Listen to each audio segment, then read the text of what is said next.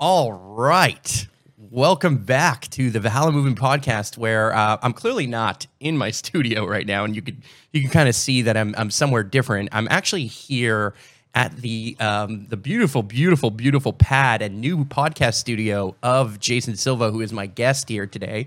And we are in the beautiful city of Amsterdam. Now, I've had um, the beautiful pleasure of just spending the ne- the last few days with you rolling around. I, I, look, I even got battle wounds to show for it that I just got this morning. It was great. It was all my fault. It was totally my fault. Um, but I got, you know, I got beautiful, beautiful experience here in Amsterdam, and I'm so curious. Why Amsterdam? I mean, you're the kind of guy who travels all over the world. You've been, you know, I mean, I, I met you in Toronto. We've met a, Yeah. a few times at Tulum. You know, there's magical places all over the place. But why, why Amsterdam? Well, hi, uh, Marc. Thanks for uh, having me in this special edition of your podcast. And thank you for creating this sublime scaffolding for conversations. Uh, I've dreamed of having my own podcast studio, but kept deferring it because I was too lazy or unable to put all the pieces together. So your generosity in creating this is much appreciated. Oh, it's my pleasure. Amsterdam. Yeah. And I, I really love this place. Maybe I'll kind of give you the whole backstory so that we sort of build retroactively to where I am now. Mm-hmm.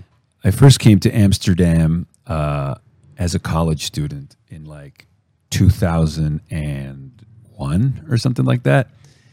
Typically doing the Euro travel the trains and mm-hmm. came with my buddy in between cities. I think we left London to here and then went off to Belgium.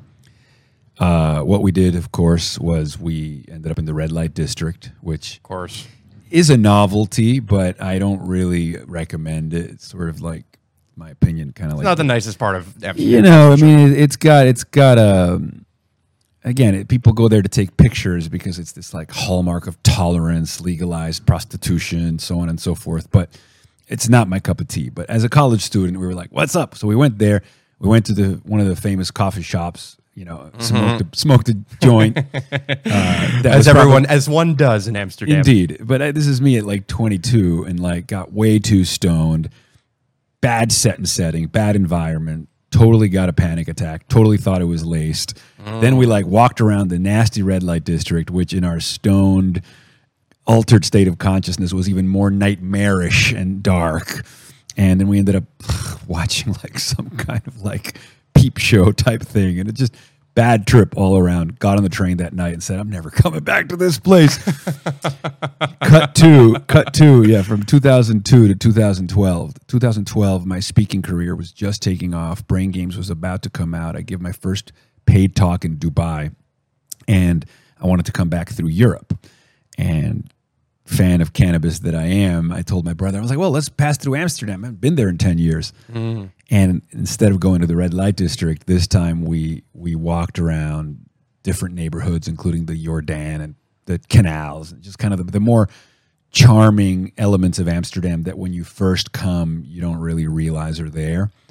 And I kind of just like rediscovered it virginally. I sort of repaired the trauma of my first visit and then like fell in love eh, with more of a soft fascination, if that makes sense. I started to be enthralled by the historicity of the city, by the canals, um, the bicycle infrastructure. So everyone in Amsterdam moves by bike. And after living in Los Angeles, living in Miami, living in cities where the car infrastructure had become, at least to me, psychologically oppressive, um, perpetuating a feeling of hypervigilance. Like, let's not kill someone, let's not be killed, let's not crash. You know, like this was more like, you know, obviously you fell off your bike, but in general, But but here's the thing: I fell off my bike when I didn't die. well, exactly. If we had a car accident, it would have been, a, you know, we wouldn't have just Much like picked worse. up and That's- went to the MediaMarkt and picked up some cables and shit and, and came back here. You know what I mean? It was a completely different experience. Fair point. Yeah. Yeah. And so you see women, you see children, you see like o- older people, younger people. I mean, you just see everybody, people in high heels riding bicycles. And I, and I just realized that it was like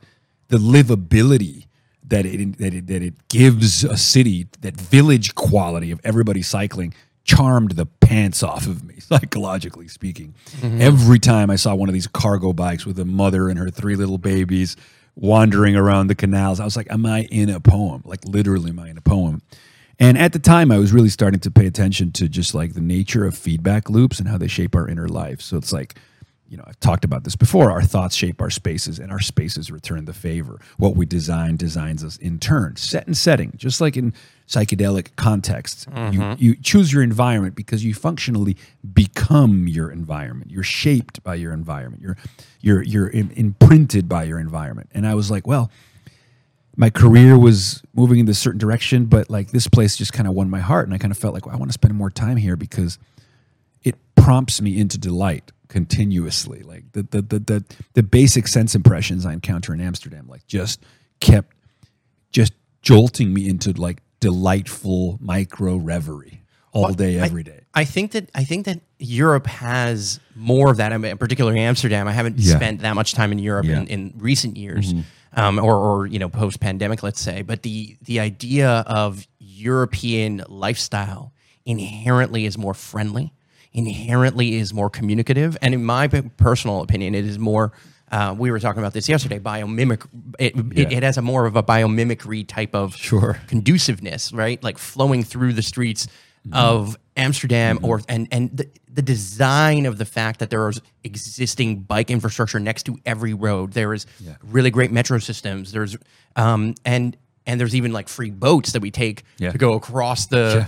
The the you know the canal or whatever it is to the next point it it has a completely different feeling Yeah. and then you said this um, every time it's sunny outside in Amsterdam it's a block party Yeah. I think, I mean, it's interesting you say that. You talk about the flow, and, and obviously they're masters of urban infrastructure. They, they constantly gets voted like best quality of life, best urban infrastructure in the world. I think Copenhagen is also like they kind of compete for who has the better bicycle infrastructure. I think it also helps that these people invest a lot of money. They pay a lot of taxes in this country, but they invest a lot of money into the commons, mm-hmm. into the public square. Mm-hmm. And so in, instead of the focus really just being like on what's yours and your private property, I mean, of course there's private property, of course there's rule of law, of course there's capitalism. These guys invented the stock market, they created New York. But there's also this this emphasis on the we. There's this egalitarianism. There's the public square. There's the commons, and so people are hanging out in the public spaces. And there's less cars and more bikes, and so it just feels like humanity feels like human scale. It's built like it's built for people.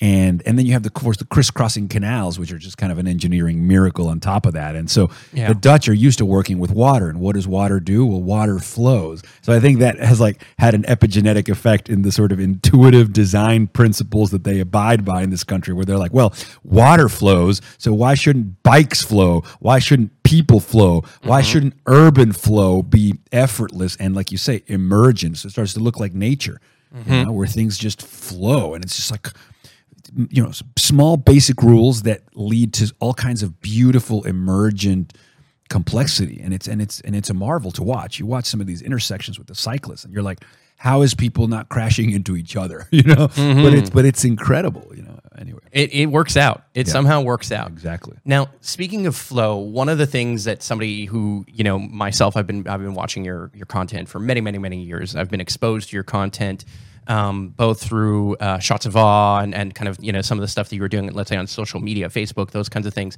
but also through brain games, but also through different you know systems um, or, and different you know let's say mediums that you've used. Um, obviously, you, in my opinion, Hmm. are the kind of guy who has a lot of flow. Now, somebody listening to some of your videos might think, oh, they're scripted, they're. Yeah. thought out ahead of time. Yeah. They're, you know, the process of this is like maybe you're spending hours and hours and hours writing a script and then memorizing it, and maybe there's a teleprompter behind the camera, any of those different things. Sure. I would love for you to express to me how you enter a flow state. I've seen it. I've witnessed it. I mean, the last couple of days, I've I've taken the time to ride out in the middle of nowhere into a park and you know lose lose a you Yeah. know, sense of time and, and kind of like you said, you uh, exit Chronos and enter uh, Kairos. Kairos. Yeah. Exactly. So how how is it that you create content? How is it that you create stories? Because I think you have a very interesting process and flow, and you're creating a container around it that Thank is you. particularly interesting. And I don't think people realize that you're really you're jamming. Yeah, yeah, yeah. Yeah, it's definitely my creative process is more like jazz than anything else. It's like it's like surfing. Mm-hmm. I remember once reading this Timothy Leary quote about I guess what you might call the, the phenomenology of surfing or like the subjective experience of surfing and why we love it so much. He says, Your future is right in front of you. Your past is exploding behind you. Your footprints are being washed from the shore. It's a non depletive, non extractive act done solely for the pleasure of the act itself. And that is the mm. destiny of man. And so again, it's it's that's kind of a poetic way of saying you're just in the moment. You're on the crest of the wave. And that's very similar to a jazz musician, you know, getting in getting into that flow state, getting into that pocket, you know, and and and flow states are characterized by feelings of timelessness and effortlessness. You know, all of this is happening. I remember reading this book about jazz and consciousness. I think this guy was, I can't remember the guy's last name, but he described this experience where subject, object, and process become one thing. So if subject is me and object is either the instrument I'm playing or me speaking, and then process is the whole unfolding of that thing. It's like I'm using words, words, Jason, and the act of speaking is becoming one thing. So I definitely, I definitely uh, emerges for me when I'm, when I sort of jump into this space. Um, I arrived to realizing my love of, of, of, I guess you call it spoken word. McKenna calls it ecstatic vocalization and empowered articulation. But Well, I would say it's, a, it's also poetic in, in some ways. I would add I would add an element Yes. of poetry. There's some kind of poetry component to what you're doing Yes. that, that is an influence there. to totally and and I arrived to it intuitively because it, it's not like I had read about flow states as a high school student, but uh, it really happened in combination with um, my love of making videos. And uh, since I was a kid, since I was like 12 years old, I've been I've been making videos. But I used to get into kind of a flow behind the camera, just like directing. I didn't really turn the camera on myself and, and start flowing in conversation until uh, I started to host these salons in high school.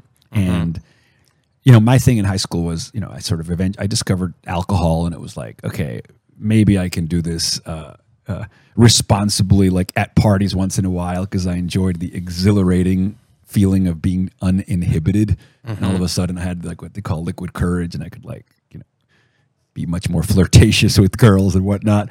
But but I also discovered cannabis. I, I, I wrote an article in my high school newspaper, and I read a book called Marijuana Myths, Marijuana Facts, and just kind of discovered that cannabis had this rich history in the creative arts, poetry, jazz. Just musicians had used this compound, and its toxicity levels were non-existent. Nobody ever died from cannabis, and so on and so forth. And so that's when I first like kind of woke up to the propaganda behind the drug war in general. Mm-hmm. And in any case, I made the case to my parents that I was like, well, I wrote this article. I'm really curious to try this cannabis thing. And I was very serious about all of my all of my experimentation. I love how you made a paper for your Yeah, parents for that, sure. to like pitch it. It's like, oh, hold on, I want to You try this thing. Yeah, I want to be safe, it seems responsible. this, and totally. yeah, and, and and and I was one of those people that like you know the first time I tried cannabis, I just it just like transported me instantly into a kind of waking dream state. That's how I describe it, where I was just like immediately.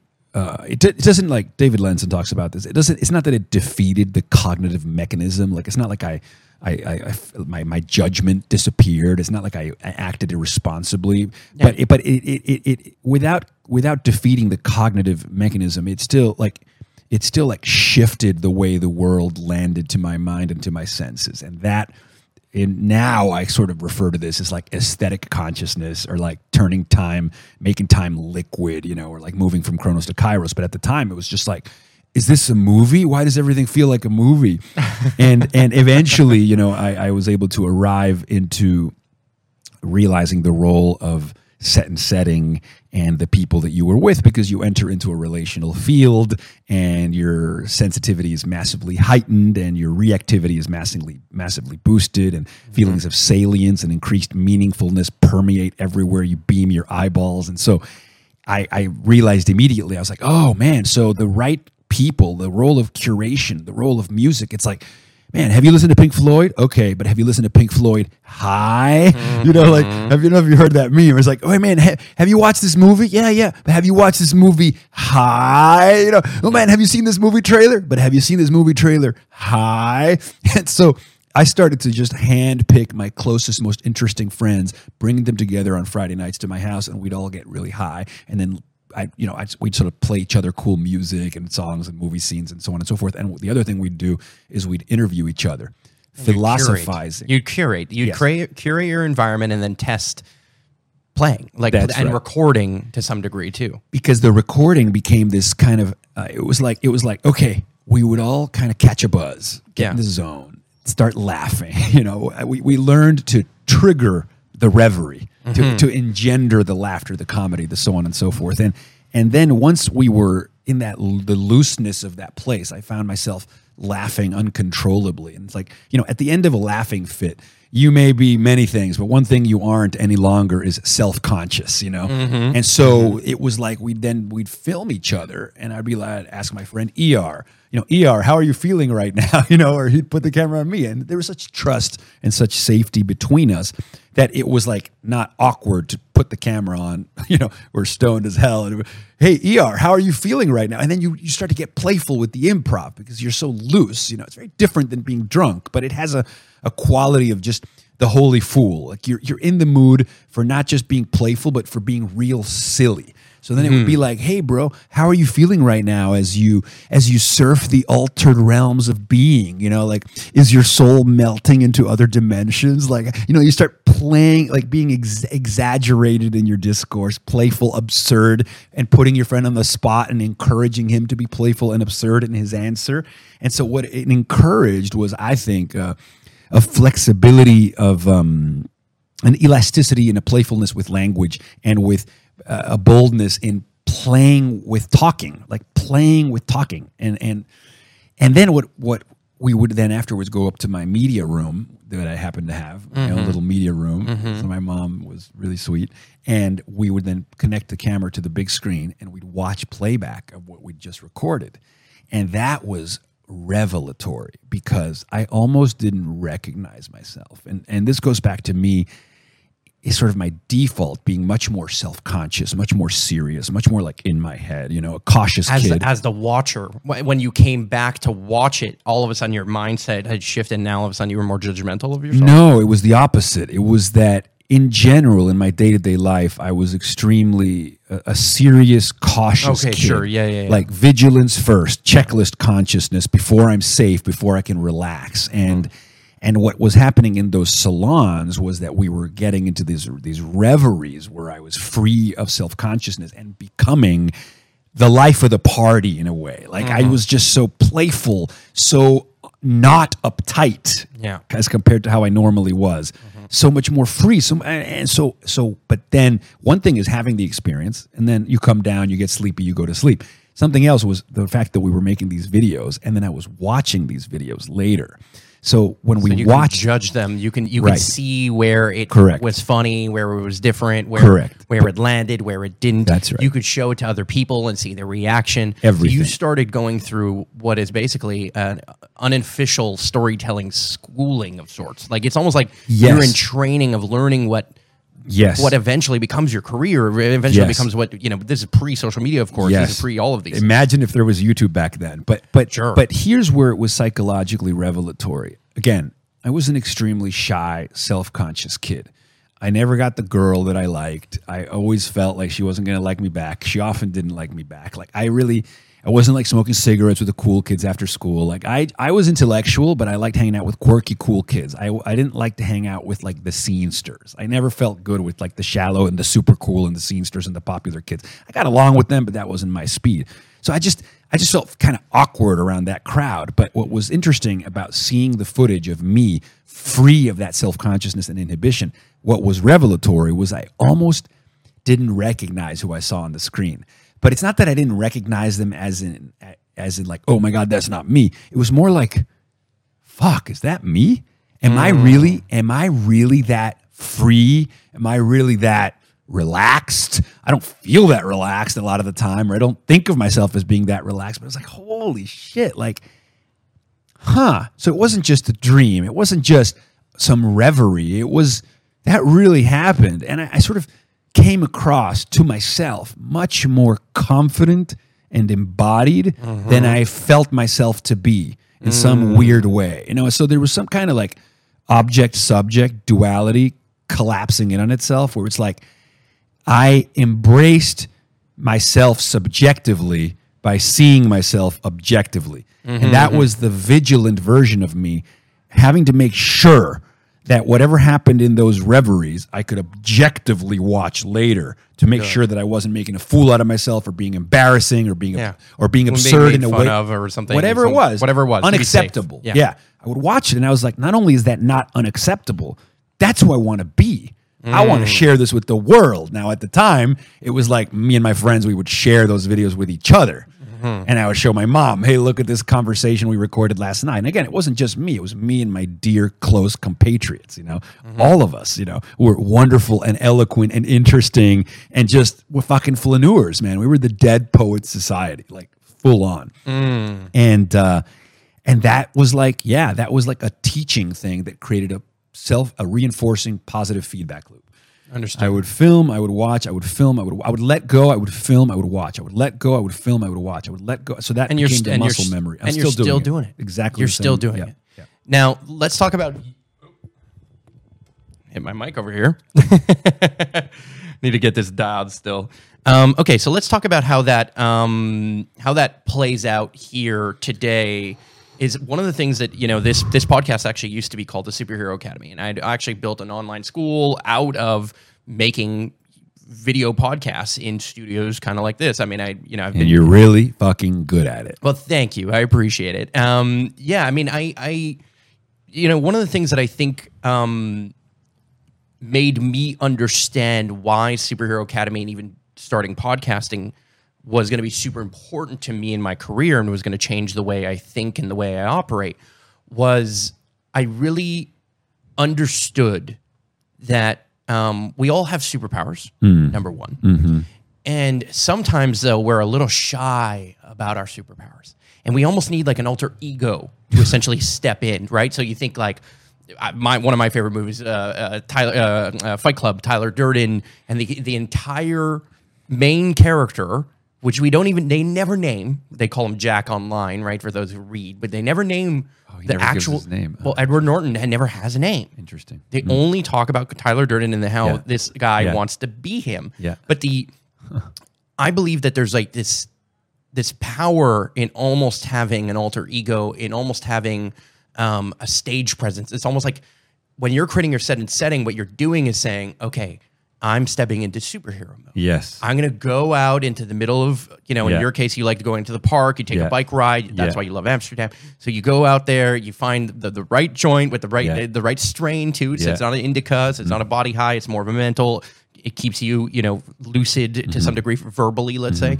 Um, all of those things create that perfect condition. And yesterday we were talking about that and the the kind of womb space Yeah. where all of a sudden when you're in that right environment For sure. you feel protected you're with somebody who you trust you're with That's right. somebody who can who can film or shoot you Yeah. know on the camera and capture the different elements of Yeah. Mm-hmm. what you're doing how does that how does that how important is that to you and how do you do you recognize that as a superpower like what would you say your superpower is and how important is the set and setting for that superpower to come out Yeah, I, I love the uh, using that metaphor of the superpower. I, don't, I actually don't think it's a metaphor. I think it's a pretty empirical fact. You know that you know you find your superpower, man. You're set. You're set for life. But for sure, I, I think what we're really talking about here, and that's why it's kind of related to these ideas of like self consciousness and self doubt and the inner critic. You know, one of the hallmarks, again, I came to learn about flow is that the dorsolateral prefrontal cortex, in other words, the inner chatter, the inner Woody Allen, that kind of like gets shut down. But you might think of that as like the super ego. You know, that's like socialization. That's like what's been taught. That's like the ways in which you've been inhibited into compliance. That's the part of you. It's like, "Ah, I can't sing and dance. I look stupid, or I don't have a good body, or I'm not attractive, or I'm, I'm going to make a fool out of myself. And there's reasons to fear that kind of rejection because we are social beings. But there's but it's also, also it's also important Mm-hmm. to some degree. I actually think it's part of the process of discovering your superpower is to let that super ego actually rise, Mm-hmm. have a period of time where it's like, okay, I understand. I'm actually really good at this, or I'm not so good at that, sure. and then come back down to earth. Like it's like Fair it's almost point. it's almost like a good way, Yeah. To to remove. Okay, how do I have to behave at school or in an office or you know at the mall or wherever it is in public? And can I now just step away from that into a different state? a and, different and that's true. That's true. I, I, you, we shouldn't poo-poo on on being Sure. socialized into compliance. Like it's nice to be able to play dress up and go to a party and behave. I have a lot of friends who I adore, but who are so volatile because they're such they're so rebellious in their nature against any kind of socialization that Sure. they're great to hang out with in the park, but you can't take them anywhere. and uh, and so yeah, I'm not poo-pooing on being able to like inhibit yourself when necessary. Yeah. But there's a another aspect of who you are, perhaps a more truthful, virginal, feral you Totally. that ha- that is more impulsive, that is more free, that is free not just of self-consciousness and the inner chatter, but free to act out its own creative impulses. And how do you unleash that fire hose, that manic geometry, the creativity of that intensity, of that feral intensity, without like going off the rails, crashing into people or things, you know, because you can. And so, what I'd like to create basically is an adult version of an inflatable castle.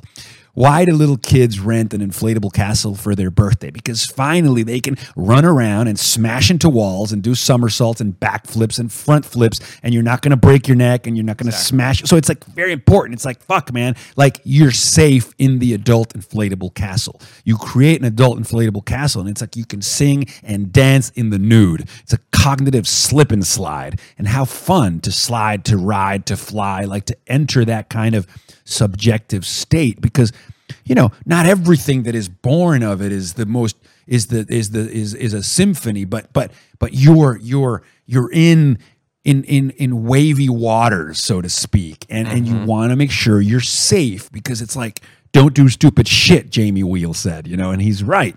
But if you can create a space where you can do stupid shit safely the stupid shit can lead to the sublime you know, the profane and the sacred are often two sides of the same coin. And so it's like, so anyway, I, I create those containers as places that are, in some sense, my creative studio, but also places for me to purge. I, I purge in the container. Yeah. I, I, I, extaculate all over myself, you know. But but but That's but a great, that- sure, great expression. but sure, I mean, you know, we. We, we, I mean, there's other. This is analogous to the idea that, like, okay, like when you're in bed, you know, with your sexual partner, like you're naked, you know, you're aroused, you're like playing with each other's body fluid, your identity is merging and disappearing into the other person. Maybe you're weeping these things are not necessarily going to be acted out when you're riding the subway with a bunch of strangers. Like of everything requires a container. So have a bedroom and create an adult inflatable castle, you know, for yourself as part of your creative dojo. And be disciplined about your ecstasy. You know, Flaubert, he said something similar. He said, be disciplined and orderly in your life so that you can be violent and original in your work. And that's that. I like that. Me too. I like that. I, I, I think that um, I love, and this is what I think people do not see online, is that part of your part of the magic that you get to bring to the world and part of your process is like you said that that bouncy castle for adults it's the environment that shapes everything around you that then allows you to have that that Yeah. different component Yeah. now one of the reasons i set up a podcast studio and one of the reasons i started podcasting is for two reasons one is the selfish element of i just want to talk to amazing people and i want to learn from amazing people and i i'm much more enthr- enthralled um, from the medium of video and from the medium of audio because I can hear the emotion and I can see the emotion within whatever somebody's saying or creating, and I can feel where it kind of hurts or I can feel where it, it, it makes them ecstatic and all the different things. And that's part of why I think your method, your methodology of making videos that are you know perfect for Instagram, perfect for now TikTok and all these different hmm. forms has um, shifted and grown and changed. Now, what I find fascinating, and this is something I told you two years ago, and this is where we literally manifested it here today, is that we're literally sitting in, you know, a beautiful podcast studio. So I'm just going to go a little bit behind the scenes here. Who's that cute girl? That's Gloriana that? over here. So we've got you know we've got this beautiful studio with this with this nice stage, right? And I just want to show you know that we've got cameras and we've got lights and we've got all these different components that enable this to now um, take form. Because I, I the way I see it is that we're using this gear, and you said this yesterday. We're electrifying. We're capturing Totally. an essence and a flow and a conversation and at this point a friendship right Oh, we're, yeah. we're capturing and creating a medium where this studio and even these headsets Yes. create a little womb a little cocoon a little space and and that's why i knew that podcasting was going to be for you like i was like You did. okay well i did i do You I. I No, really did. truly did yeah i was like it i see the i see you going into you know, CN Con at the beach or, or, or you know, going, having a good conversation, going out for a bike ride, living an experience, coming back and saying, okay, now I want to capture it. But I knew that if you had the cocoon, if you had the environment, if you had the simplicity of something like this Yeah. setup using Cinemaker, which by the way graciously supported us here. I love Cinemaker. I love Cinemaker. I am using Cinemaker for my podcast. Yeah. Thank you. Yeah. Thank you, Cinemaker. Oh yeah, and, and Oh. and we're able to just you know switch as we're talking. I mean, uh, those who aren't seeing this, I'm literally switching as we as we speak. But the the idea is that it creates that perfect womb. It is at home. yeah. You turn on the lights. Everything's set up. Everything's wired. You just need to know a couple of little basic things. You can also call me in for support, and I'll be I'm sure I'll be supporting you for for some time and, and working with you and helping you produce this. But then what I love about it is that it unlike a video when sometimes in your the way you're creating you have to start and then you have to flow flow flow flow flow flow and you and you have to keep it going and then sometimes you like need a minute to Yeah, think and yeah, pause or stop yeah. or maybe somebody el- else brings something in Yeah, yeah. i think this is an evolution to that format for you Yeah. because now you'll have more time and space to stop, to think, to to kind of banter a little bit. For sure. And then halfway through a podcast, all of a sudden there's that moment. There's that 30 second rant, that two minute thing, Definitely. that that piece, that flow state that now is en- Yeah. engaged and enabled. For sure, man. Thank you for sharing that. I think also this is a great way for me to learn to listen. Mm. And and you know, I pick up information everywhere from books, from people, from TED Talks and so on and so forth. But sometimes when someone is just talking to me, like looking me in the eyes and talking to me, I sometimes get um, directed attention fatigue where it's like I, you know, I might be entrained with them and then a topic shifts and all of a sudden I'm not so entrained, you know, and I start to get anxious because I feel like, okay, I'm not tracking or I am tracking. But I think that this is a way of just coming into yeah, a studio or a, a dojo of sorts and being like, take the pressure off. You know, it's not a job interview. It's not even an interview. And just allow yourself to bear witness to another person, see what emerges from listening to them, and and it'll just I think it's gonna at least for me create an opportunity for a faster feedback loop in some sense where Yes. things will come out of both of our mouths that that are completely emergent of these conditions and and, and these are different conditions than the conditions that I have been recording content for my career thus far. So Well, therefore, it's definitely different than brain games. We have to show up and sure. and do hair and makeup and this and that. There's a bunch of people behind the camera now. All of a sudden, Not my cup of tea. Significantly more. Yes. That is scripted. That is going down a rabbit hole. That I mean, you you're you you know, I'm sure they're letting you flow a little bit. and I'm curious about how much. very constricted flow. I'm sure. Yeah, Yeah. exactly. So you kind of have to, you know, start here, get there, kind of thing, right? Like they mm-hmm. they they they they determine at least the in points and out points, whereas here we're completely outside of that realm. And and what I love and you know I love about your backstory around how you got into even making these videos and and, and creating these stories is to me this mimics more like that flow state with your friends.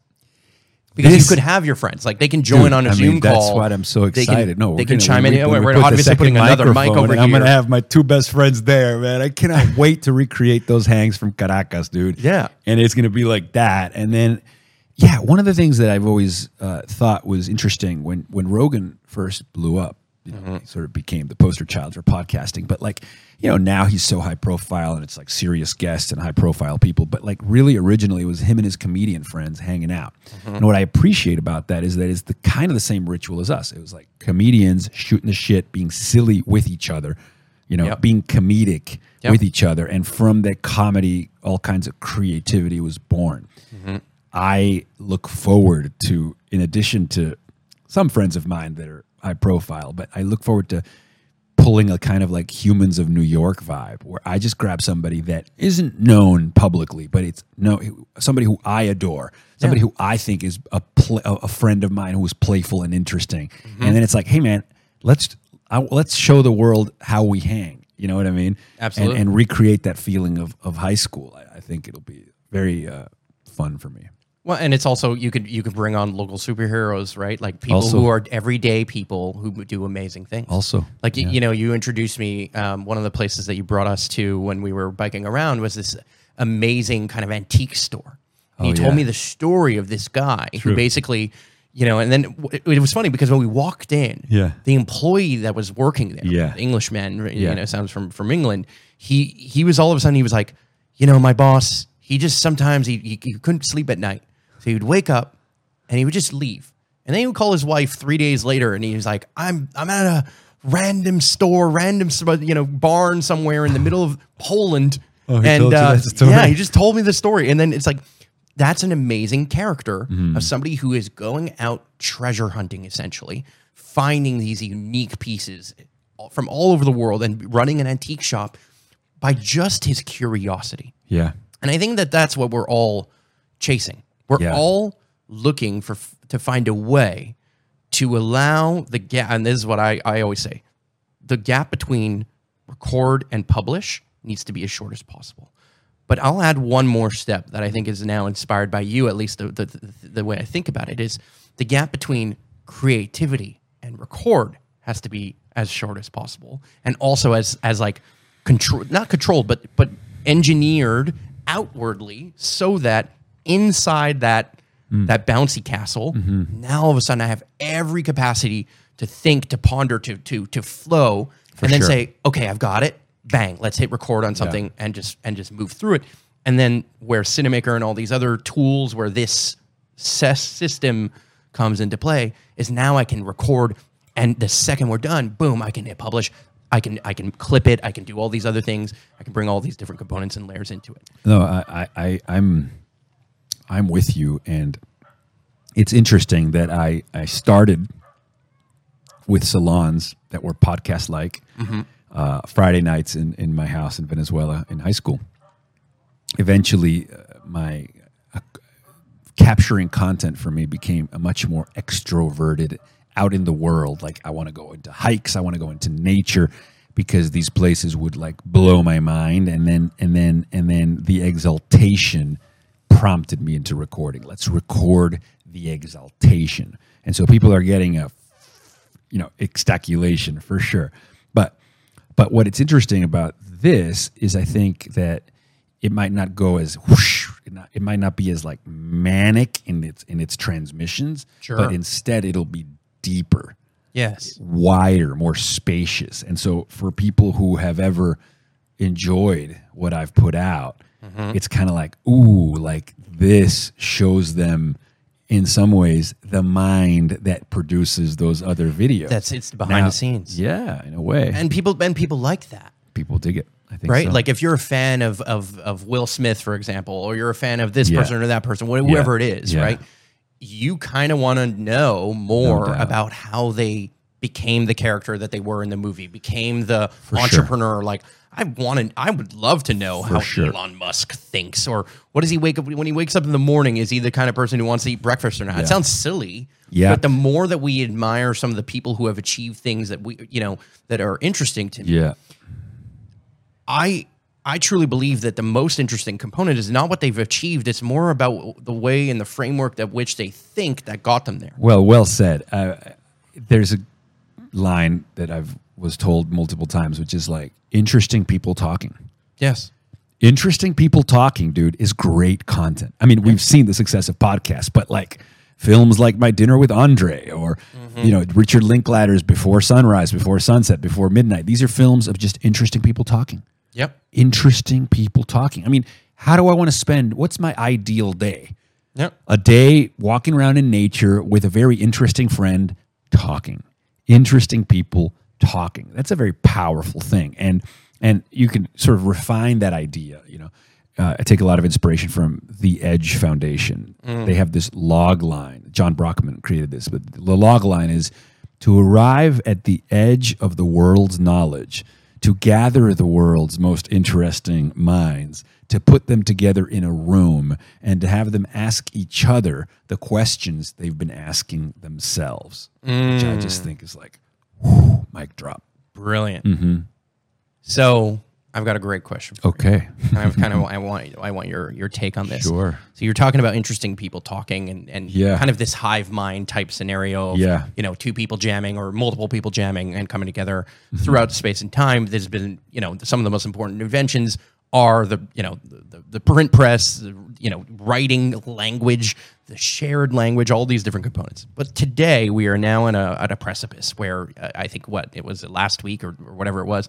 Bard, Google's Bard came out with it, Mm. which is AI. Obviously, everyone's heard of, or I don't want to say everyone, but many people have heard of ChatGPT. Yeah. Fastest ever um, production, you know, zero to 10 million users faster than anything and anyone ever.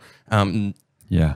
We're clearly entering a different era, a different time and space. Yep. Are you worried in any way, shape, or form about AI? Are you concerned that somehow it might pull away from artistic expression I'm more worried about the medium of it? I'm worried about humans using AI uh, in the wrong way. I mean, technology has this double-edged sword quality. Mm-hmm. You can use fire to cook your food or to burn the village. You can use the alphabet for rhapsodic poetry and encoding knowledge or for hate speech propaganda. You can use social media to share meaningful ideas and empower people to have a voice, or it can be weaponized with fake news and so on and so forth. So, you know, AI could be a step function in, in, in a new kind of capacity for human beings, mm-hmm. Of which the creative possibilities are currently what you might call the unknown unknown, where we haven't even begun to imagine what will become possible. But it could go sour too. And people could engage with these tools in a way that has outcomes that are problematic for sure. So I feel like there's very, very smart people trying to curtail that runaway effect. People like Tristan Harris, who I'm such a fan of. I just saw him speak at a conference and, and He's the yeah, guy behind the social network, uh, the So the the social dilemma. the social dilemma. Sorry, yeah, yes, yes. we sorry, have yeah. friends in common, but but you know, I feel like the grown-ups he represents to me like an example of like okay, the grown-ups are are in the room and they're going to figure this out and they understand where this could go hairy. yeah. Um, and then I see myself more as just like one of the artists who's just like the artist's role is to figure out how to how to use this tool or technology to make more beautiful art. And uh, but thankfully there's the grown-ups and there's the artists and we're all playing around with this. What I'm not as interested in is the ones that are just fatalistic where it's like they just think everything's going to hell and that's it. Let's just go into despair. It seems to me like unproductive. Yeah, like part of me feels like we we it's a natural evolution number one of the internet but also of humanity. sure. You know what I mean? Like are we are we more likely to become transhumanistic and have we not already? I mean, are we not using technology phones? All kind of, I mean, even e-bikes are part of a, a form of, in the weirdest way, transhumanism. we are totally transhuman. Transhuman. Yeah, I mean, when you we're put- already when there. you- people who put on reading glasses are Yeah. are technological cyborgs. They are a hybrid of biological and non-biological props and scaffoldings. Yeah. This podcast, and I kept using this very like cheesy analogy, but we're electrifying conversation right now. Like our Mm-hmm. words, our ideas, our little naked monkey noises, vibrations from our throat are being like electrified and digitized and amplified and distributed across the planet. Like we are technology. You know, I'm I'm compelled by uh, Kevin Kelly's notion of technology, the aggregate of all of our technology being kind of organismic. He calls it the technium, and he says the technium is the seventh kingdom of life and uh, subject to the same evolutionary forces as biological evolution. And in the end, the whole distinction between the born and the made is a human distinction that doesn't really apply. From the perspective of like the aliens, everything was born of the biosphere of the earth. You know, computers were born of biological processes and biological beings. You know, so the, computers and trees, they're both nature, in my opinion. You know, mm. So so even the idea of transhumanism is more like a cultural way of like trying to offer like a context for us being this hybrid of what you ca- what you might call the, bi- the biological and the non-biological, but the non-biological that was made by the biological is still in some sense an extension of the biological because we it's a made natural all this progression. stuff. Yeah, Exactly. exactly. It's a natural progression of our right. of our reality. That's it's, right. it's it's almost like a, a form of Darwinism, but now playing out in, in, a, in so. a technological way. and doesn't take as long for interesting mutations to be adopted for mm-hmm. things to be useful because there's a sense of what you know call it consciousness call it awareness. So it, it's more self-directed. It doesn't it, it, the the the what you the evolutionary process isn't just like a blind trial and error over billions of years anymore. Mm-hmm. It, it's happening in shorter and shorter time scales through self-directed action of conscious beings. And so it's going like that you know like it's it's a logarithmic Ho- exponential Yeah, yeah yeah, full no on. doubt. So I'll, I'll end with this um, last question, which is, you know, uh, we've talked a little bit about this this new studio, this new space, um, this medium, Grateful to um, you, and bro. how uh, my and from my perspective, I think it it relates to the existing way that you currently make Sure. and share your stories, your thoughts, and your flow states. Let's Sure. say. You know what tell us more a little bit about like where do you think your podcast is going why you know what are you excited about when it comes to the creating a podcast? Um Thank you know you. anything anything related to that? I mean it just you know why you're excited about the studio why you're excited to use You know, I mean, okay, so you know, I've avoided doing this because I, I feared fatigue and I feared burnout, and I felt like it's such a big commitment. But I've decided to take away all of that pressure. Mm-hmm. I, I'm not. I'm not doing this oriented around how do I sell it or how do I get a sponsor or how do I get only high profile guests to boost the numbers. Like I'm I'm going back to the roots of what Joe Rogan started doing with his pals, what I was doing in high school with my pals. Like I'm just looking forward to seeing what happens when I record some of the conversations that I have with the people that I find most compelling in the world and seeing what those conversations look like when captured elegantly with a mm-hmm. professional media scaffolding like this. And I mm-hmm. suspect that when I watch those videos, just like I watched those videos in high school with me and my friends, I suspect that I will be very impressed with what I see. I, I suspect that I will see things in conversation that I didn't plan for, that I didn't conceive of, that I didn't imagine. And I think I'll be delightfully surprised by the emergent properties of the podcast. In other words, I'll be surprised not just by what comes out of my guests' mouths, but what comes out of my own mouth, which in turn will encourage me to be more free in my non podcast life, to mm-hmm. simply be more trusting of what emerges in the moment. So it'll be hopefully a practice of being in the moment as well. And, um, you know, it's been an honor. This is our first recording together, and I know this is technically for your podcast, but maybe we can release some of these clips. Oh, 100% we Because this this feels like the real first episode, even though it's technically on your podcast. no, it's, the first. matter. It's, It- yeah, it's technically on all of them yeah, in ways. exactly. It the, feels like a shared one. but what, what i what i want to um Hopefully, I think people you get just- something out of it. Oh, I'm sure, 100. percent But the the the one of the things that I I I've learned actually is a word that I learned from you is the word suchness, Oof. right? So you brought you just kind of described that idea of Yeah. I'm going to be pleasantly surprised by Yeah. the by the flow states and by the different you know virginal elements of, of conversation and different Yeah. Mm-hmm. things that might come up as you're you're using this medium to express yourself and then to you know publish it and allow others to kind of join on that journey. Um, Imagine what's you- to happen. What's going to happen? Like again, it's like people are going to get to be flies on the wall. Mm-hmm. In, in in my own experience of the most electrifying conversations of my life, Mm-hmm.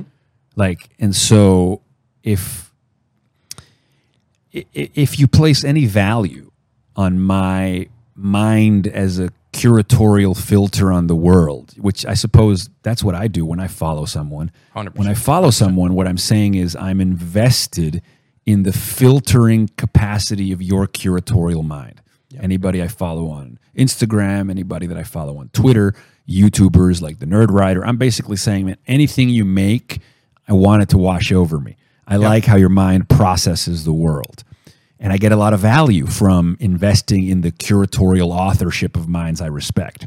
In turn, anyone who feels that way about me, anyone who's ever liked my videos, anyone who likes the way the world comes out of my my mouth, you know, they will probably get a lot of value from this conversation. And I'm not doing it for them either though. Like I'm just doing this because I'm alive, you know. But but it's a really a wonderful blessing, like an icing on the cake that my aliveness could be valuable to someone else. What a gift to to sort of to sort of take care of yourself and somehow take care of others in some weird way. Well, the way I see it is that you're capturing suchness. yes. Can you describe? Can you just like for somebody who hears that word and is like, I, Yeah. like it's a kind of word that maybe somebody like kind of understands. for sure. But now I want I want to try and Let's define it. let's try and define that exactly. Like what? How would you go about saying what suchness suchness. is? So Aldous Huxley, who is the author of The Doors of Perception, uh, he wrote an account of his experiences with the psychedelic compound known as mescaline, and he was a literate professorial figure. So his penmanship of the experience was just sublime, and that's a classic psychedelic text.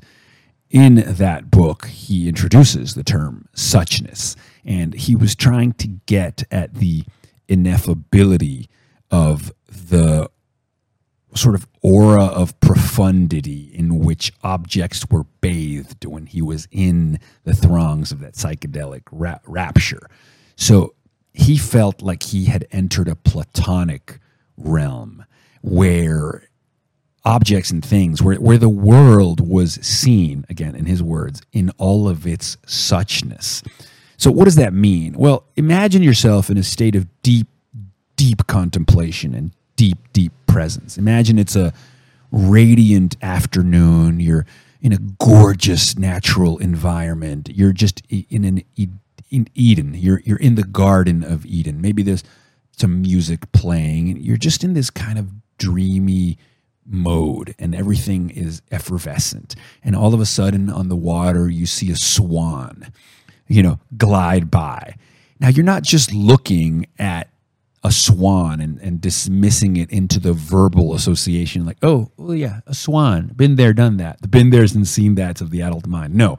In this moment as the swan crosses your visual field it arrests your mind's attention. It hurls you into contemplation. You are seeing not just the swan but the suchness of the swan the essence of the swan the, the platonic mythopoetic archetypal realm in which swanness, the quality of swanness, is born from. So it, it's it's it's a quality of attention that you bring to the world where things reveal themselves in all of their suchness. And and when you're in that state, everything assumes the proportions of a miracle, and everything can be enjoyed with contemplative exactitude. And so to me, that is nourishing because it renders the world holy.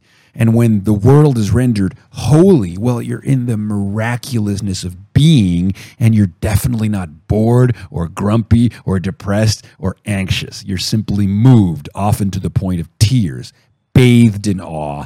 Mm-hmm. All your maps and assumptions are obliterated, and you are gasping for air, compelled into aesthetic contemplation. And as F. Scott Fitzgerald said, face to face with something commensurate to your capacity for wonder. You're like Jodie Foster in the film Contact when she hurls into another dimension through the wormhole and she sees a celestial event, gets a tears in her eye, and says, I had no idea. I had no idea. I had no idea they should have sent a poet. It's just like it's always like so, so suchness is a return to that, man. It's a return to the promised land. It's a return to aliveness and divinity and rhapsody and poetry and gratitude and grace. I mean, it's that, you know. It's a it's a nice antidote to our existential jadedness. Mm, No, I definitely couldn't have it better myself. Um, well, thank you for thank you for for you know defining that. Thank you for you know setting up and doing and doing this type of work over years. Because I, to me, I, I recognize the art behind what you're doing. Sure, thank I you. recognize the. Actually, I'll say this: I recognize the suchness of Mm. how how it was, Mm. how it is, and how it will be. Right? I see the miracle and all the tiny miracles that led to who you are, the character of who you are, Oh as you were, as you are, and as you will be. And and I think my role here is just to to try and take this medium, this these shorter versions of your suchness, the shorter versions of your ability to express and capture uh, with words the miracles that are existing around, of the world around us, and to, and to and to enable everyone who I know is a fan of you, eh, all the people who are around, or maybe the newest fans, the new people who are going to discover you as you get to go into the longer realms, the longer formats, and the longer forms of a podcast of this medium in and of itself. Because to me, um, as I've said many times, the medium is the message, and I think that now more than ever, as everyone is zagging towards the the kind of like shorter, faster, you know, like we need to make clips and keep people really interested in this stuff in a weird way, as everyone is zagging towards the type of videos that you've been making. If you can zig in the other direction now and start saying, well, you know what, like yeah, maybe you can you can have a you know a nice little rant for two minutes or whatever it is, but now can you can you carry this conversation with the depth the exactitude with the capacity that you have with all the books that i see in your space over here? I know that you're researched and that's felt and that's felt powerfully in a different format in a different medium in a longer format in a different medium um, that i think this is going to enable so i'm excited for your podcast I want to cry, bro. what the fuck, dude? Yeah, You're well- so beautiful, dude. oh thank you What the fuck, man? God, thank you. No, seriously, because I, you know, how do I put this, man? Uh, I feel things very intensely, right? I'm very alive. I want to be very alive. I am. I, I, I, I am alive. But I um, you know, sometimes being alive means I go off on these fucking rants, you know, and I don't want to be suffocating to others. I don't want to suck the energy in the room. I don't want to, you know, I just, there's sometimes a feeling that like, well, let me, let me hunch over a little bit so that I'm not off putting. And, I- and I get that, you know, we don't want someone else in our face all the time, you know? And it's why I've gravitated towards like kind of smaller, more intimate spaces where I can be myself because, you know, maybe it's the complex of being a tall kid and already feeling like you stick out in some way, you know? Um, maybe it's because I wasn't so comfortable in many social interactions. And so then I became more intellectually dominant in the classroom. Whatever it was, I had to find spaces where I could shine brightly without that being off putting to others. Mm-hmm. So just to have someone who just has like so selflessly and generously empowered me in this way. I'm just I'm just not used to people like wanting to give me more power. You know? Like and what I mean by that is just creative freedom. sure You know, it's so I, I it's feel so it's beautiful. Easiest way for me to support your art is rather than saying, because I can't buy it, I can't capture it, I cannot put your art in a bottle and say, Yeah. "Oh, this is mine Yeah, now," or right, he made right. this video Yeah. for me or with me, and, and I can participate in it. I can help you record it. I can do different things. But the biggest way that I can participate in it is give you another freedom, another it's uh, so uh, to create that wonderful. bubble that you don't have to literally leave your house. You don't have to go on the bike ride. You don't have to cross the ferry. Yeah. It doesn't have to be nice outside. It doesn't have to be cold. It doesn't have to be warm. It doesn't have to be any of those things. Dude. You don't need multiple people to do it. Dude. You could just turn on the lights, turn on the recording, and just go and flow. And just so so for me, this is yeah, this really is the best gift that I can give you. Uh, and I'm honored to be able to share it with you. I'm honored to be able to give it. I I am so grateful. well, I'm and, and and, and I uh, really admire you. I had this realization yesterday about your superhero academy, and your connection to superheroes, and you were telling me your favorite superheroes. And in that moment, what was so beautiful to me was how alive your little boy was, because my little boy is very alive too. No kidding. And there's nothing more tragic than men and women who have killed their inner child or who have suffocated their inner child or whose inner child was so diminished, so hurt Yeah. that that these people have created a, a persona built on artifice because they carry so much shame and self-loathing. And when I meet people who are alive in their inner child, uh, it shows me their heart and it makes me admire them even more. So thank you. Well, my pleasure, and thank you so much for for doing what you do. I'm excited for your podcast. For anybody listening to this, They have to listen to this episode. God damn it! yeah. Well, we're, we're, there's gonna there's so much more coming. We don't know when it's coming. We don't even know all the details of all of these different things. But what we could tell you is it is coming. Indeed. we're excited about it. We're really excited to create this, and um, yeah, just really excited to call you a better and better and better friend. And I'm excited to continue to play and continue to share my. Uh, my Hell open yeah. heart with you in every in every way, and and to share each other's superpowers with with one another. So, thank you. Thank you, Marc. All right.